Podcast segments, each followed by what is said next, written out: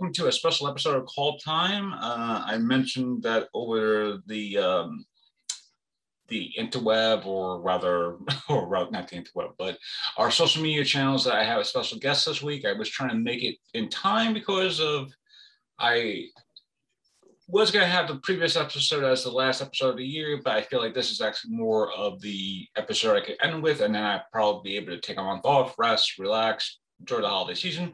So joining me today is Jackey uh, Ray Jones, or is it Jackey Jones? Jackey Neyman Jones.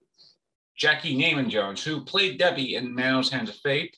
So if you actually know the movie mostly by uh, its reputation, or if you are a big ma- uh, Mystery Science Theater 3000 fan, you probably know it by heart, uh, and how how you know that sort of thing came about. But yeah, Jackey, how are you today? I'm doing well, thank you. Uh, thank you. I always ask about how my guests are doing right before I get into the the notion of the podcast thing. So yeah, uh, yeah. Uh, so tell me about. Uh, were you like? Did you grow up in a big performing arts family with actors, actresses, or was it just uh, just something that just happened to have like a uh, like it just happened to just roll off that one day. Oh yeah, by the way, we're gonna be filming a movie one day, or filming something one day, or acting or something. I should say. Well, my dad, um, at the time, he was uh, director of the South El Paso Boys Club as his day job, but he was really into theater, and, and we had a very strong theater in El Paso, Texas. And so my dad was in a lot of plays there at the Festival Theater, and he usually played the lead role. And in this case, he, they were doing the play Henry IV, and my dad was playing the lead role of Henry IV. And Hal Warren, who wrote, directed, and played the father, Mike, in Manos Hands of Fate, was in the play. And uh, so Hal Hal Warren and so he looked around the play and he looked at all the the people involved people he'd worked with before you know it's a tight-knit group that worked together in different projects and uh Hal looked around and he saw pretty much everything he needed for a recent script that he had written. Hmm. And uh, so Hal raised some money well, first he asked these guys if they would be interested in filming a movie, and then he raised some money. And um, like two months later, they were shooting it. Oh wow! Uh, when like, did you understand what was going on? It's like, oh, we're making a movie now, or or like, I imagine like as a kid actor, you probably you like you had this some state uh, uh, the notion of yeah, we're making a movie but like, did you know like the like the the production stuff that was going around where I was like, okay, this is the director make uh, setting up the scene. You know, here's he's doing the shots. You know, uh, here's you know us like getting ready for our scene. You know, like from a sensation from that point, like how, yeah, how did you know it was like, oh, we're we're actually making a movie here, and rather than something like yeah, especially as a kid actor or as a, I should say, as a kid on, on the movie, I should say. Well, my dad was in the theater, as I said, so I was accustomed to being around creative people, and I really enjoyed everything he did. He was also an artist uh, and worked in many different mediums. So, you know, I was I was accustomed to being in a very unique family. I mean, yeah. we lived in El Paso, Texas, and this is the 60s. We were three miles from the Mexican border and the Rio Grande River. And um, we were the only non Hispanic family pretty much in my neighborhood or my school. So it was, we were, we were different no, I was the kid that um, the only reason kids friended me was so they could get inside my house to see all the strange things that we had. So Um, but I knew nothing about filmmaking. None of us did. Again, it's the 60s and it's yeah. El Paso, Texas. Hal Warren's dream was to make a film and to um, to highlight the beauty of the Southwest and and how welcoming the community was. So he was hoping to bring the film industry to the Southwest to El Paso. Hmm. So so when they cat when he cast Manos, like it was very low budget. Oh yeah. And uh they he had it pretty much well, he had all the male characters he wanted, and then he went to the local modeling school, and that's where he got all the women, the wives, and the woman who played my mother. And they still needed a kid, and my dad just happened to have one. Uh, and so he asked me one day if I wanted to be in a movie that he was doing. And I had no idea what that meant. And I was a shy kid, and I said, I don't know. And he said, Well, that's okay, honey. You don't have to. We can just find another little girl. and and that was it. I'm like, oh hell no. no other kids gonna be hanging out with my dad, you know. So that's really how we how I got in it. Hal took advantage of what was available. I mean, our car was in it. Yeah. My mother my mother made the costumes. My dad did all the props. Um, our dog was in it. The Doberman was our family pet. Uh, my great grandmother's quilts on the bed. You know, I mean, just yeah. It, to me, it was it rather than being a film, it was just more like um, a friends and family adventure. Yeah, like a community. I wouldn't say a community project, but it had like a, a lot of love from the community, and you have a lot of people. Who, it's like the same thing where it's like uh, film projects, especially that I've done in the past. Uh, especially if I know the people who are working behind the scenes, i.e., the actors, actresses, all that stuff. You know, sometimes like a great a great thing about that was that a few years ago I was filming a project for my class, and one of the things was uh, one of the characters had to wear a uh, t-shirt, and it was a t-shirt that I made as best as I could. And my actress, she came up, said, "You know, I could probably make something more about this. Could I just give a, a, a quick once over?" And of course, you know, she get you know she gets the t-shirt, looks at it, you know, and then starts getting a scissors, starts cutting it up a little bit, makes it making her her own design and whatnot. So yeah, I imagine like when you're doing a, a small independent project and or a small independent film, you know, small independent film uh, or even a small independent uh, theater project, people who you know, especially if it's like behind the scenes or some of the actors, they all chip in rather than rather than just being like, okay, I'm just gonna think about my lines and think about all that stuff. It's like, no, no, no, no. We got to deal with the the the sound It's Like we got to deal with. Uh, right. We got to deal like okay, uh, we got to move this desk over here because it you know like it's it's in a good position, but uh, it's not necessarily getting good lighting. So can we move this desk over here and then okay by this time it's like oh yeah, but, but yeah I, I imagine like doing that for uh, the, the production went on for like what uh two weeks or was it like three yeah. weeks? No, two weeks. About oops, sorry, about oh. eight days, nights and weekends, because oh, everybody wow. else, you know, everybody had day jobs. Yeah.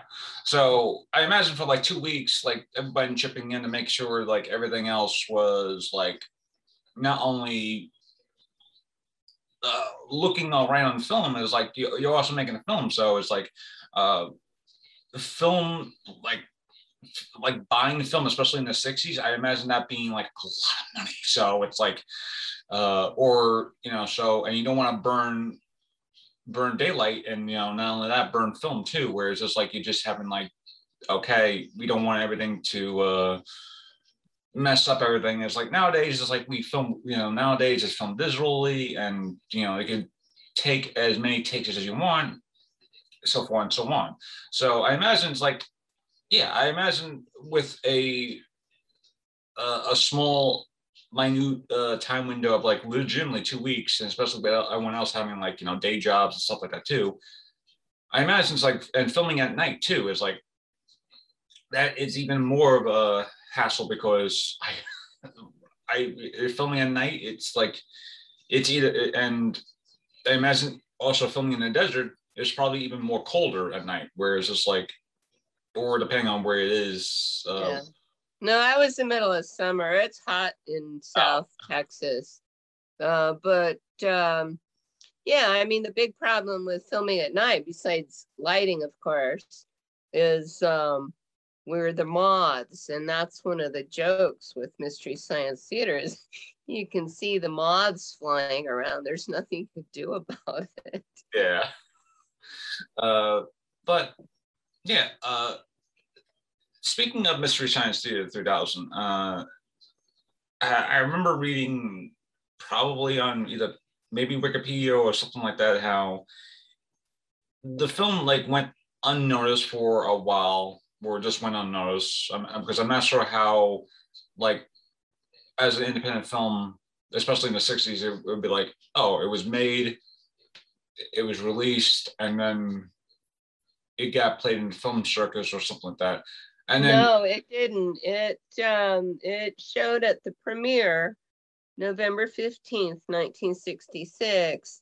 And it was, and none of us had any idea how bad it was. No, you know, it happened so quickly. It was filmed in uh, like June and it was released in the theater in November.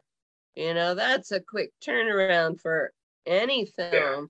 And in this case, it was shot silent because of the camera they were using that could only shoot 32 seconds. Oh, wow. And then you had, it was a wind up camera, like the one uh, Filmo 70 that they used in the Vietnam War. Like, wow. Uh, so the voices also had to be dubbed. So, you know, it was uh it was quite interesting. Yeah. So so it showed in the theater uh for the premiere and it was so bad and the audience was actually riffing it back then and uh, when it was over, everybody just wanted to forget about it. The theater was going to run it for two weeks, but uh, it was just so bad they didn't show it again after that first night.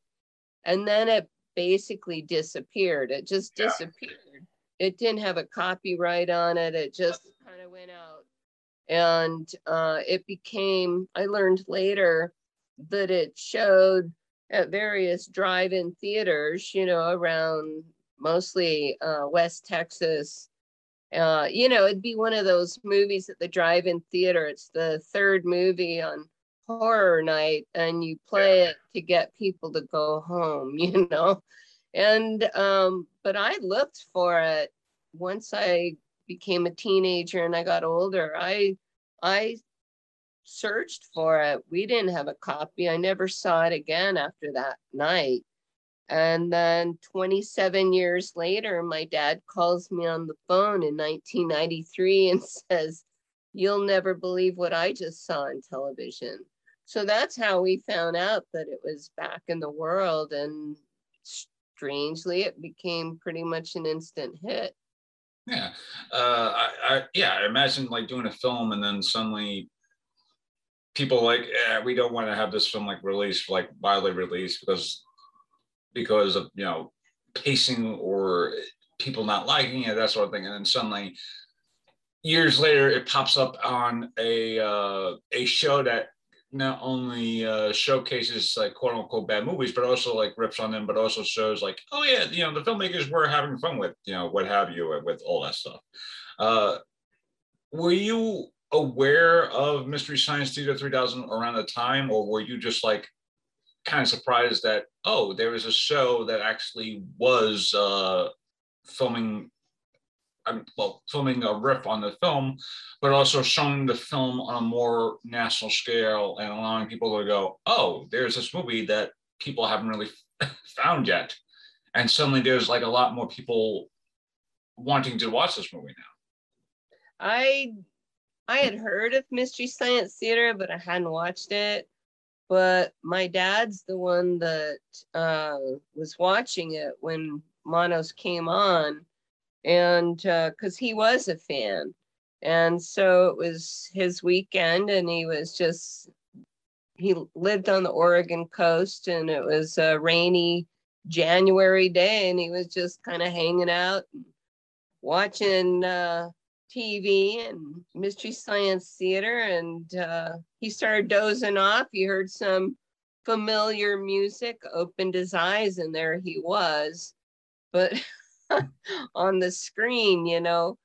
Um, but I didn't really know about it until it's happened until it happened. But since then, you know, I've met all the guys and uh, you know, Frank and Trace are doing this show next week on Tuesday, December 14th, riffing Manos and and I get to be the special guest. And I just feel so honored to have the opportunity to meet these people and and be part of this uh, really great community of people. I mean, in high school when I was growing up, I was a big fan of Firesign Theatre, and my best friend and I um, we memorized most of the albums and we drove everybody crazy with the albums. And and that kind of humor is very reminds me very much of mystery science theater. And the the fan base is very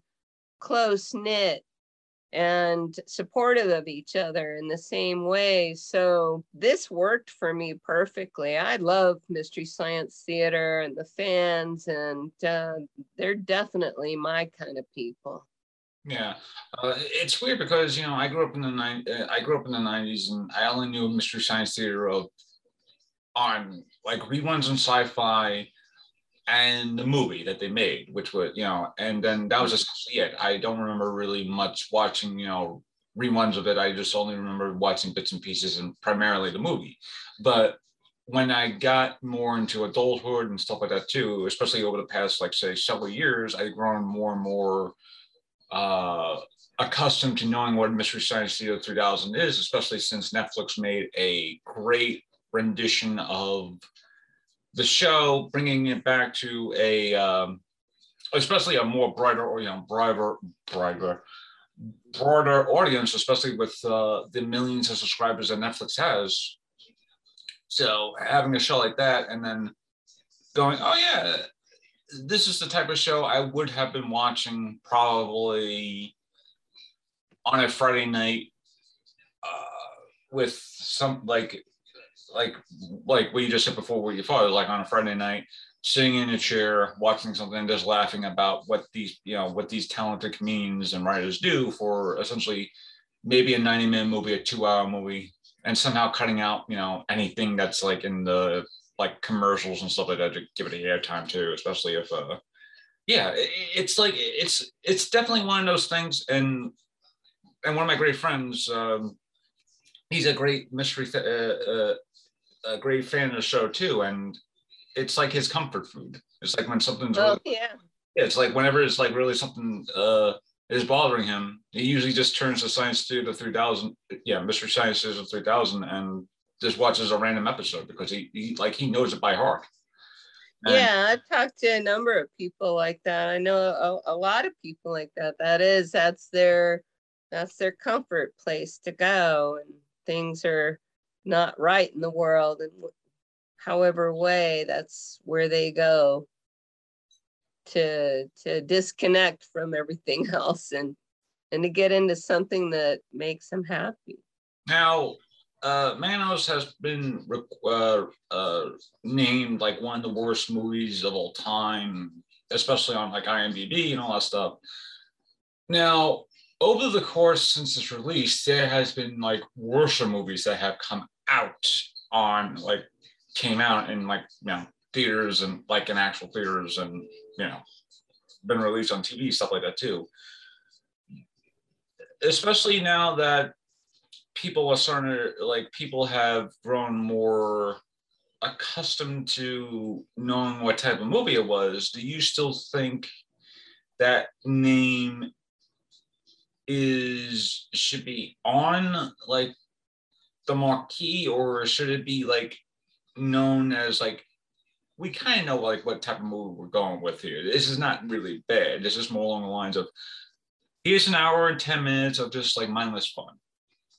Um, no, um, I never thought it was the worst movie. I've had people try to, you know, uh, go, there's worse movies than that. Well, of course there are. I mean, there's a lot worse movies than that. In fact, in high school, I was an extra in a movie that's way worse than Manos. It's called The Curse of Bigfoot. I think RiffTrax uh, did it, but I mean, I'm in like this little tiny scene, but there's so many bad movies, and not just since then, before then as well. Oh, yeah. So, but what I love about this is that um, it was named that, and it it won um, worst movie ever made two two different years for the MST Turkey Day Awards. But people um, they call it that in a very loving way. You know, it's uh, it's um, it's just so much fun. I I'm honored yeah. that it's named that, and um, I don't know what makes people love it so much. I've watched it a bunch of times myself, and but there is something about it, and I think Frank and I've heard people say it's like your last known photograph, or it's like a train wreck. It's so bad, but you just can't look away, you know. And um, I'm just honored. I feel like um, that's the best legacy my dad could ever leave me. I have so much fun with it. And while he was still living, he lived vicariously through me as I went to events and and got to talk about it and to do things like write my book. Um, I've made a film, you know, Manos Returns, and I'm working on the Debbie Chronicles now, and and I just get to work with so many talented people. The other thing about Manos that just fascinates me is all the projects that have been created from it that are from really talented people. It's like it's inspired this stuff that, uh, like myself, I'm a professional artist and uh, I've done some amazing work. I've uh, made a good living raising my children as a single mom, doing uh, interior specialty finishes, you know, plaster techniques, murals, and yeah. So on. And uh, so I, I don't know. I'm just, I don't know what it is exactly. I think it's the humor. It never would have done anything if it wasn't for Mystery Science Theater. I mean, I give those guys all the credit for bringing it to the world in such a way that allowed people to embrace it the way they do. I think it's also one of those films where if you watch it on your own, you're kind of like trying to figure out what's going on. But if you're watching with a group of friends, like I with like a Mystery Science Theater 3000, kind of riff on it, but also understand it a bit more. And because of the fan base, it's like I did not know that they made a like someone made a fan made game called Char, uh, Choro. Uh, I'm, I'm, I'm already uh, mispronouncing the name. Is it Toro or is it to, uh, Torgo? Togo. Togo's Revenge. I was like, I did not know. Yes. I did not, and and that was a game that was made from the, the basis of another game. So I was like, yeah. But and, do you know there's uh, two coloring books? There's a comic book. There's trading cards. There's uh, there was two comedy stage productions. There's uh, puppet theater, Manos, The Hands of Felt, which you can find on um, on YouTube. It's really great. There's what else? I mean, there's so many different things. It's and then for my oh, I wrote a book called Growing Up with Manos, The Hands yeah, of Fate. And the long title is How I Was the Child Star of the Worst Movie Ever Made and Lived to Tell the Story. And I'm very proud to say that my book is five stars on Amazon. I mean, it's a really good book about a really bad film.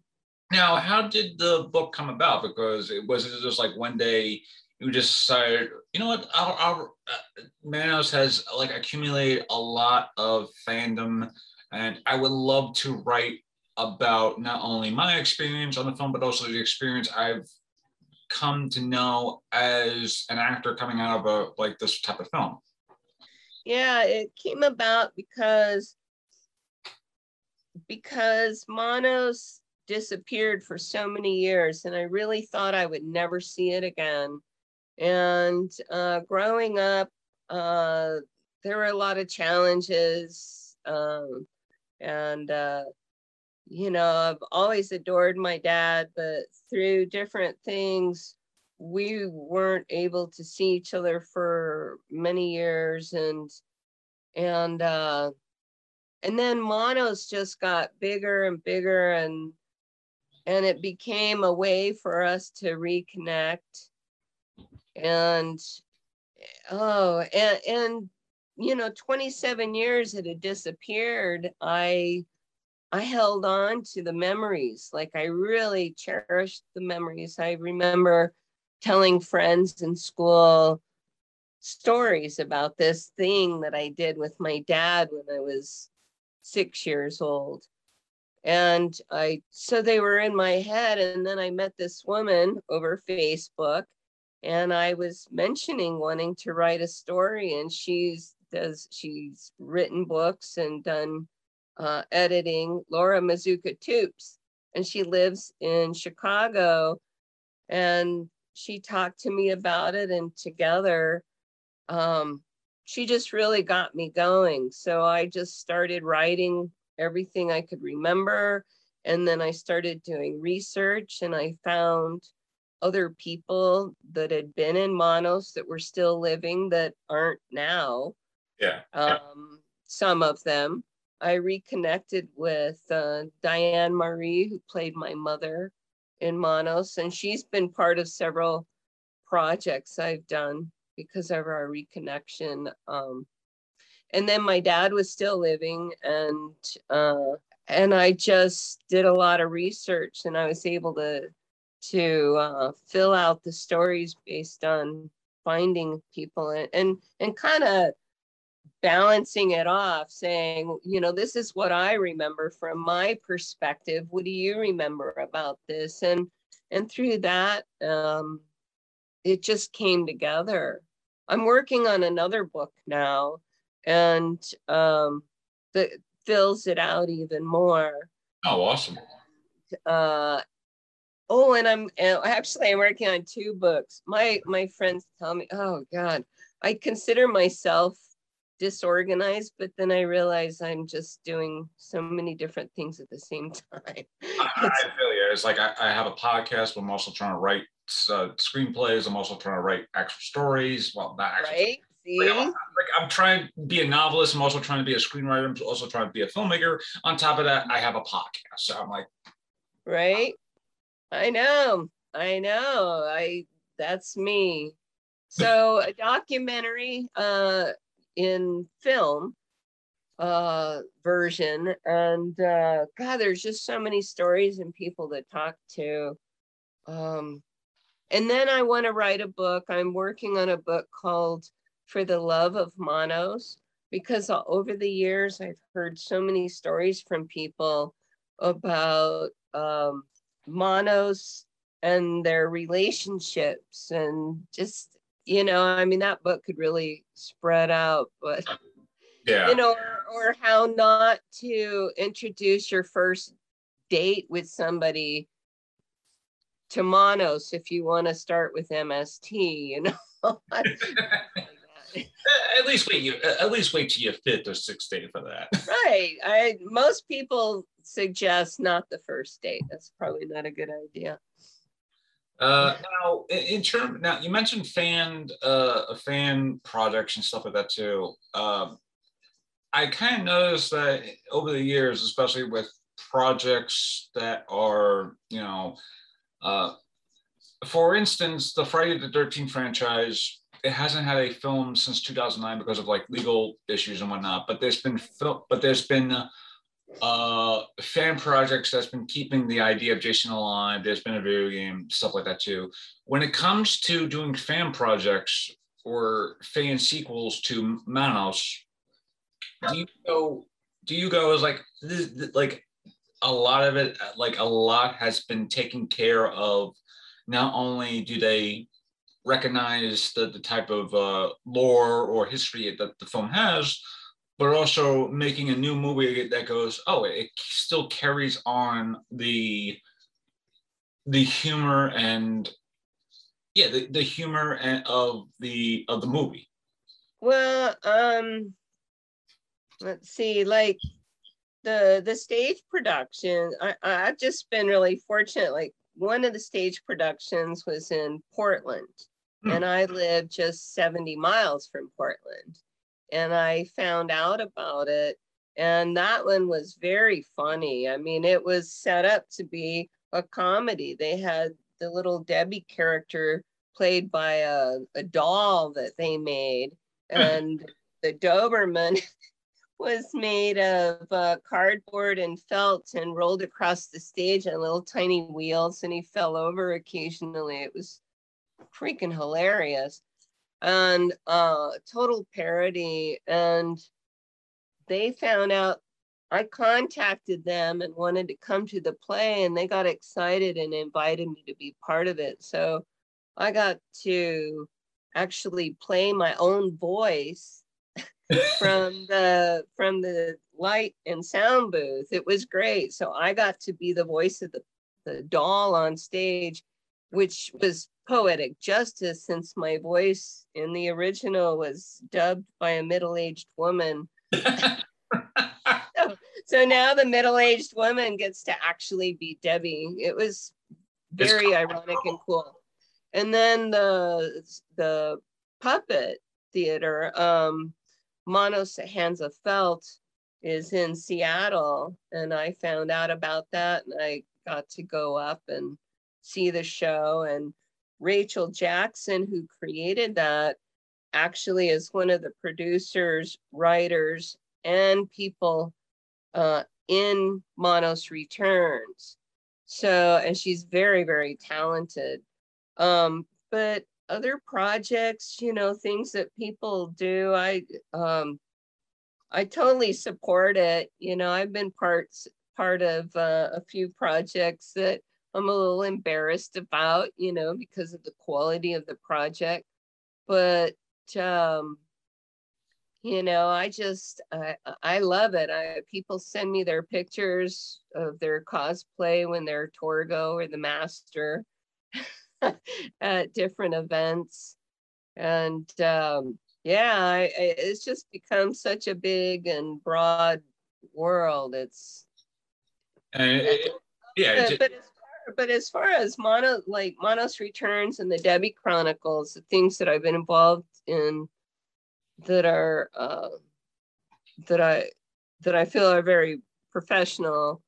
Um, I'm finding it interesting that that they're coming out right now when we're in this world of uh, science. We're looking at simulation uh, theory and uh, you know the Matrix, the glitch in the Matrix. I don't know yeah. if you've seen that documentary and things like that. It's like that stuff makes sense to me, but that seems to be that's that's where we're going with Manos because in Manos Returns, I'm uh, my character has um, grown up with this cult, the Masters cult, and now she's she becomes the master. She takes over you know she's raised to become the leader of this cult but she's not necessarily uh, she's not a pleasant person because of where she was raised but but all these wives are like what does she need these wives for? So she's kind of annoyed with them.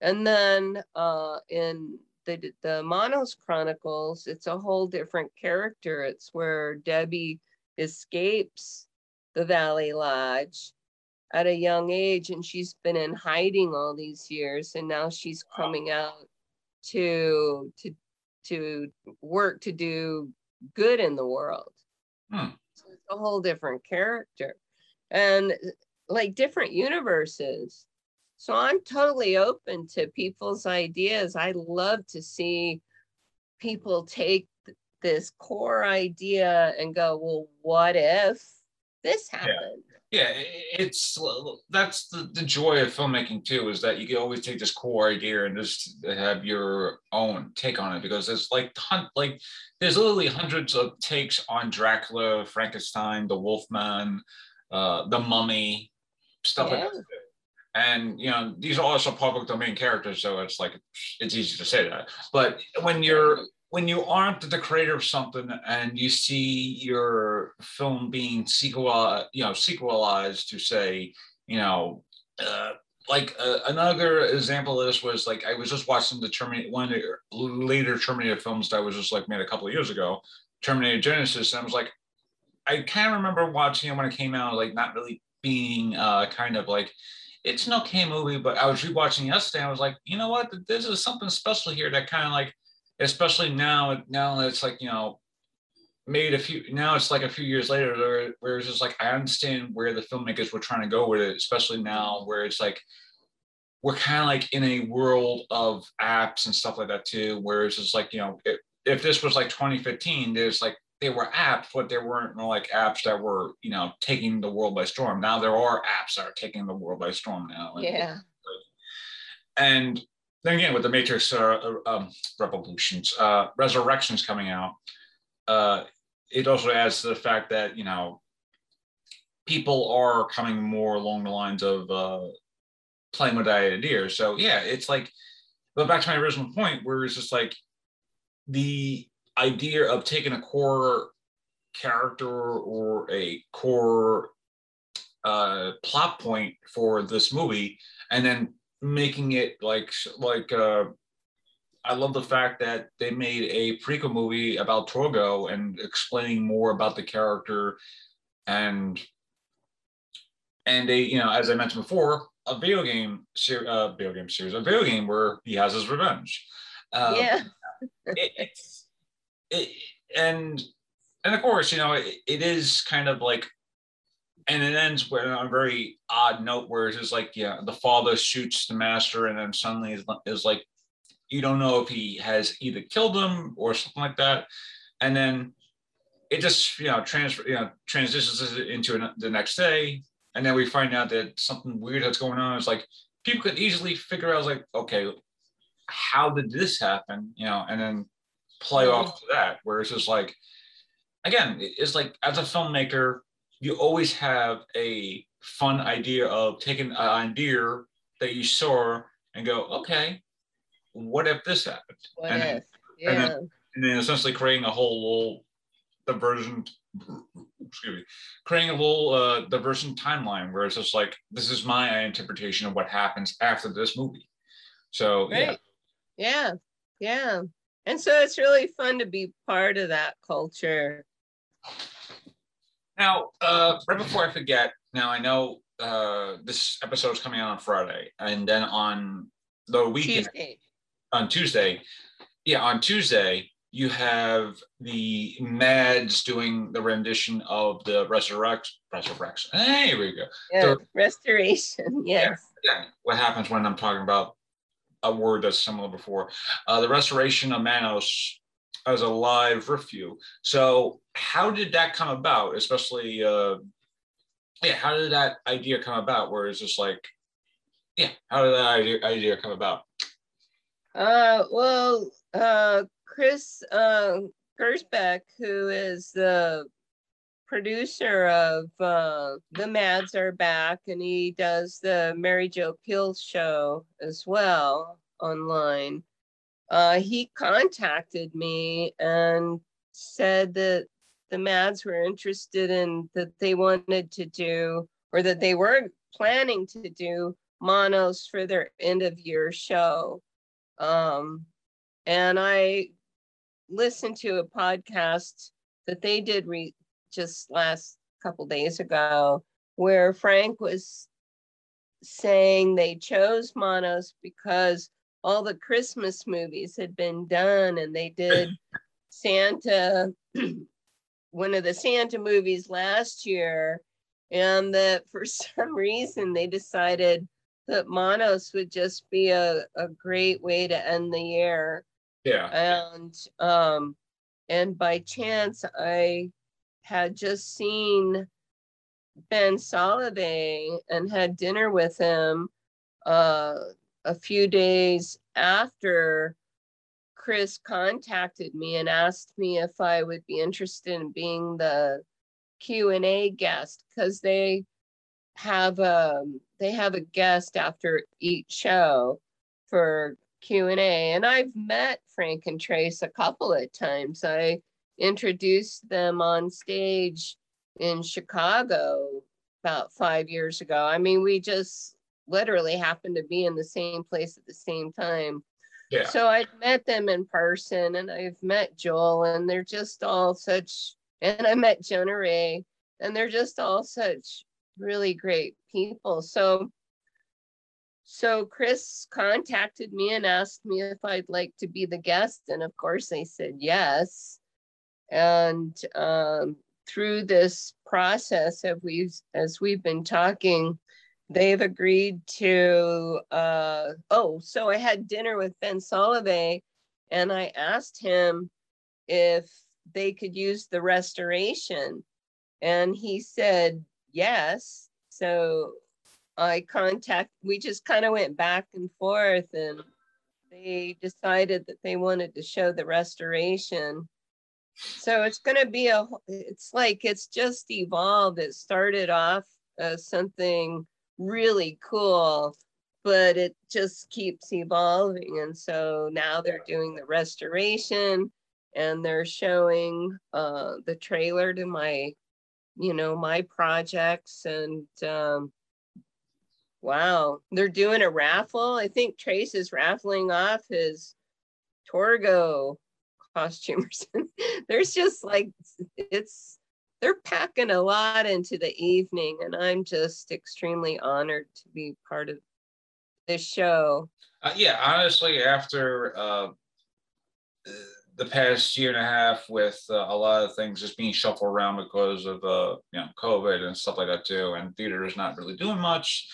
You know, I, I'd, I'd be just gracious enough to be a you know audience member and then watching something in the in the crowd, just like having fun for like two and a half hours or three hours or what have you, and then having to go or raffle too, and then stuff like that too. And so it, it does feel like uh, a lot of not only it's also the end of the year too, where it's just like it's the end of the year. We might as well do a good little blowout too, where it's just like we haven't done that. Like, yeah, it's the end of the year. We haven't done a good blowout, so yeah, might as well have fun with it and stuff like that too. And Manos, and especially since Manos seems like a fun film to do, not only from a a riff view, uh, a riff view where it's like, you know, a riff view perspective, but also a nice and and also the the new restoration looks amazing and stuff like that too. Whereas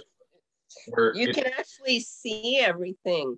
Oh, so by the way, when you when you're watching it, there's there's some times there towards the end of the filming of the original Manos when the crew, um, the two guys that were the crew, were getting pretty frustrated with Hal. And so they would plant things to see if he was paying attention. So there's um inside the house at one point when my dad is holding up the master's robe you'll see right below him there uh, a beer bottle. So that was that was planted by the crew and then when he lights torgo's hand on fire and this was more of a mistake than an it wasn't an intentional plant but the little can of lighter fluid is uh, sitting there at the base of one of the columns as, as he's holding up the burning hand. So, you know, if you look closely, you can find some pretty cool stuff.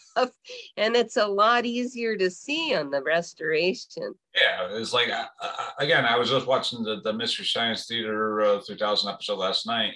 And I was like, how did they able to see, how were they able to riff a movie like this when I could barely see with my own eyes and I have glasses too? Whereas it's like, ooh, it's like, it, it's, it, like again, it's I know it's the '60s, and I know it was the, the, the type of technology you had too, where it's just like, but still, uh, being able to restore movie from like 40, 50, well, not 40 years ago, 50, well, close to 60 years ago. Is this, yeah, close to 60 years ago now. But yeah, it's about 55 years now. Yeah, 55 but, Yeah. restoring the negatives to a, a, like a HD crisp thing. That's like, that's like an amazing undertasking, especially since nowadays, you know, people be able to restore, you know, 1930s movies and make it look more cleaner, more like 4K. Yeah. Like, like I like I kind of doubt that maybe in like 10 years from now, this movie, you know, like there'll be like the Manos 4K edition where it's just like, oh, we now have it. It's like an actual where you can actually see everything in the on screen. Yeah, yeah. Ben actually by accident, he bought, he's a film enthusiast and uh, he's going to film school and he bought a box of old uh, films uh, from San Diego on eBay, I believe. And as he was going through it, he found the original work print that went through the camera in 1966 with uh, with the cellophane tape for the editing, you know, it's cut and taped together, all yellowed. And he did a Kickstarter, and I believe he raised $46,000 wow.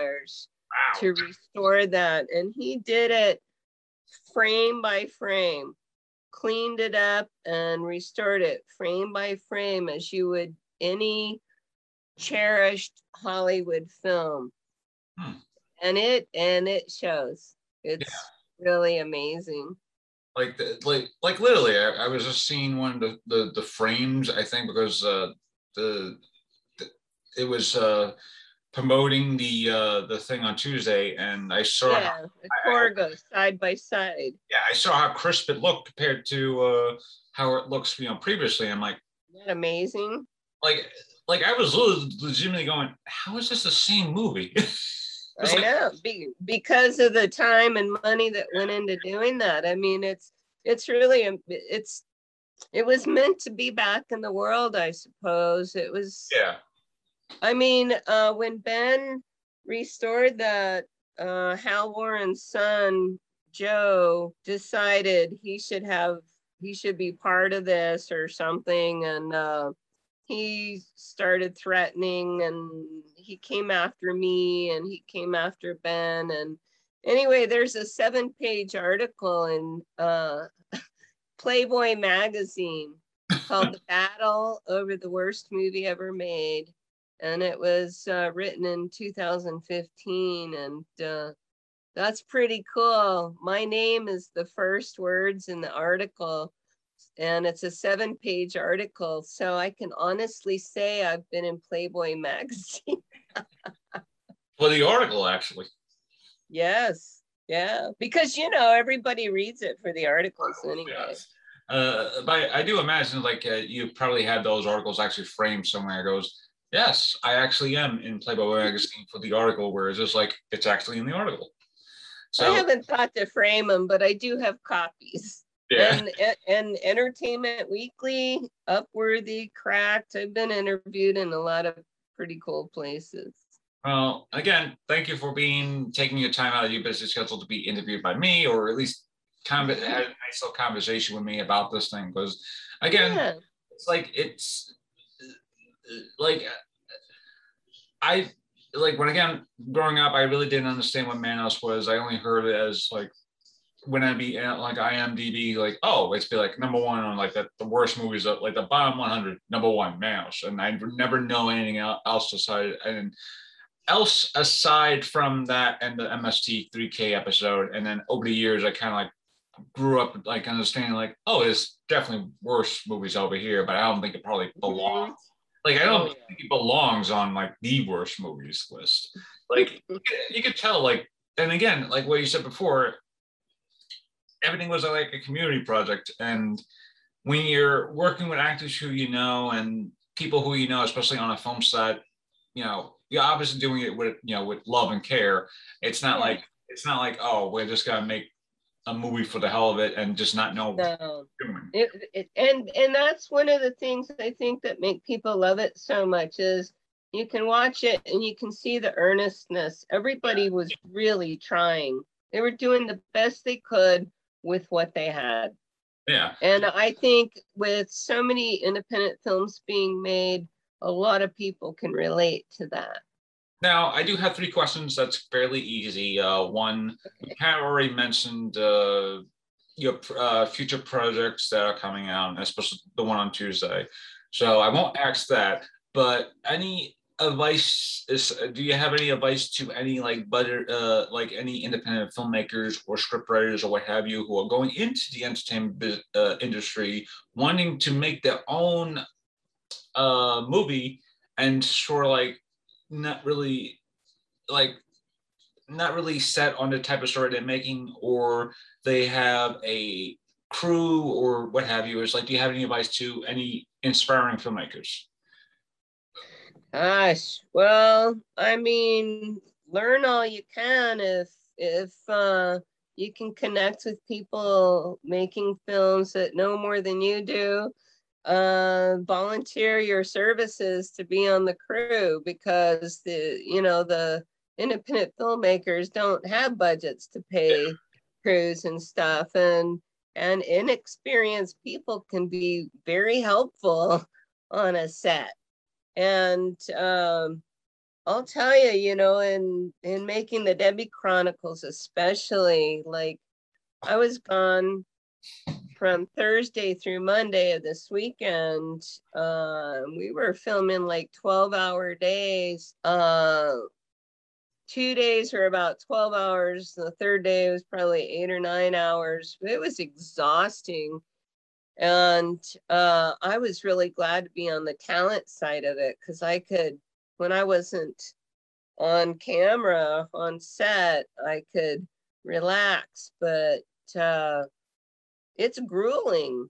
I yeah. mean, I'm watching film now with I'm watching like a scene where somebody's walking to a bus and like I started watching American Gods and I'm looking at this like a 4 second shot and I count 10 different times they had to reset up and move the camera and do something different in just a few seconds. That's a that's a lot of lot of work. So that's one thing people have to understand to do it right. You really have to have a lot of patience. Yeah. So I would suggest that people, if they can get on another film set, either as an extra or uh, part of the crew, volunteer some services, that's a hell of a good way to learn. And my last uh, question is fairly fairly easy. Do you have any social media that you do want to plug?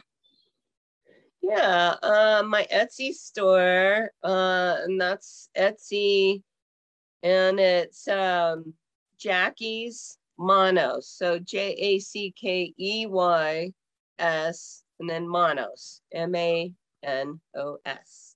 And um, let's see, yeah, you know, if you just hashtag my name, Jackey Neyman Jones, I've been learning about hashtags and I'm like, wow, there's some pretty cool stuff there.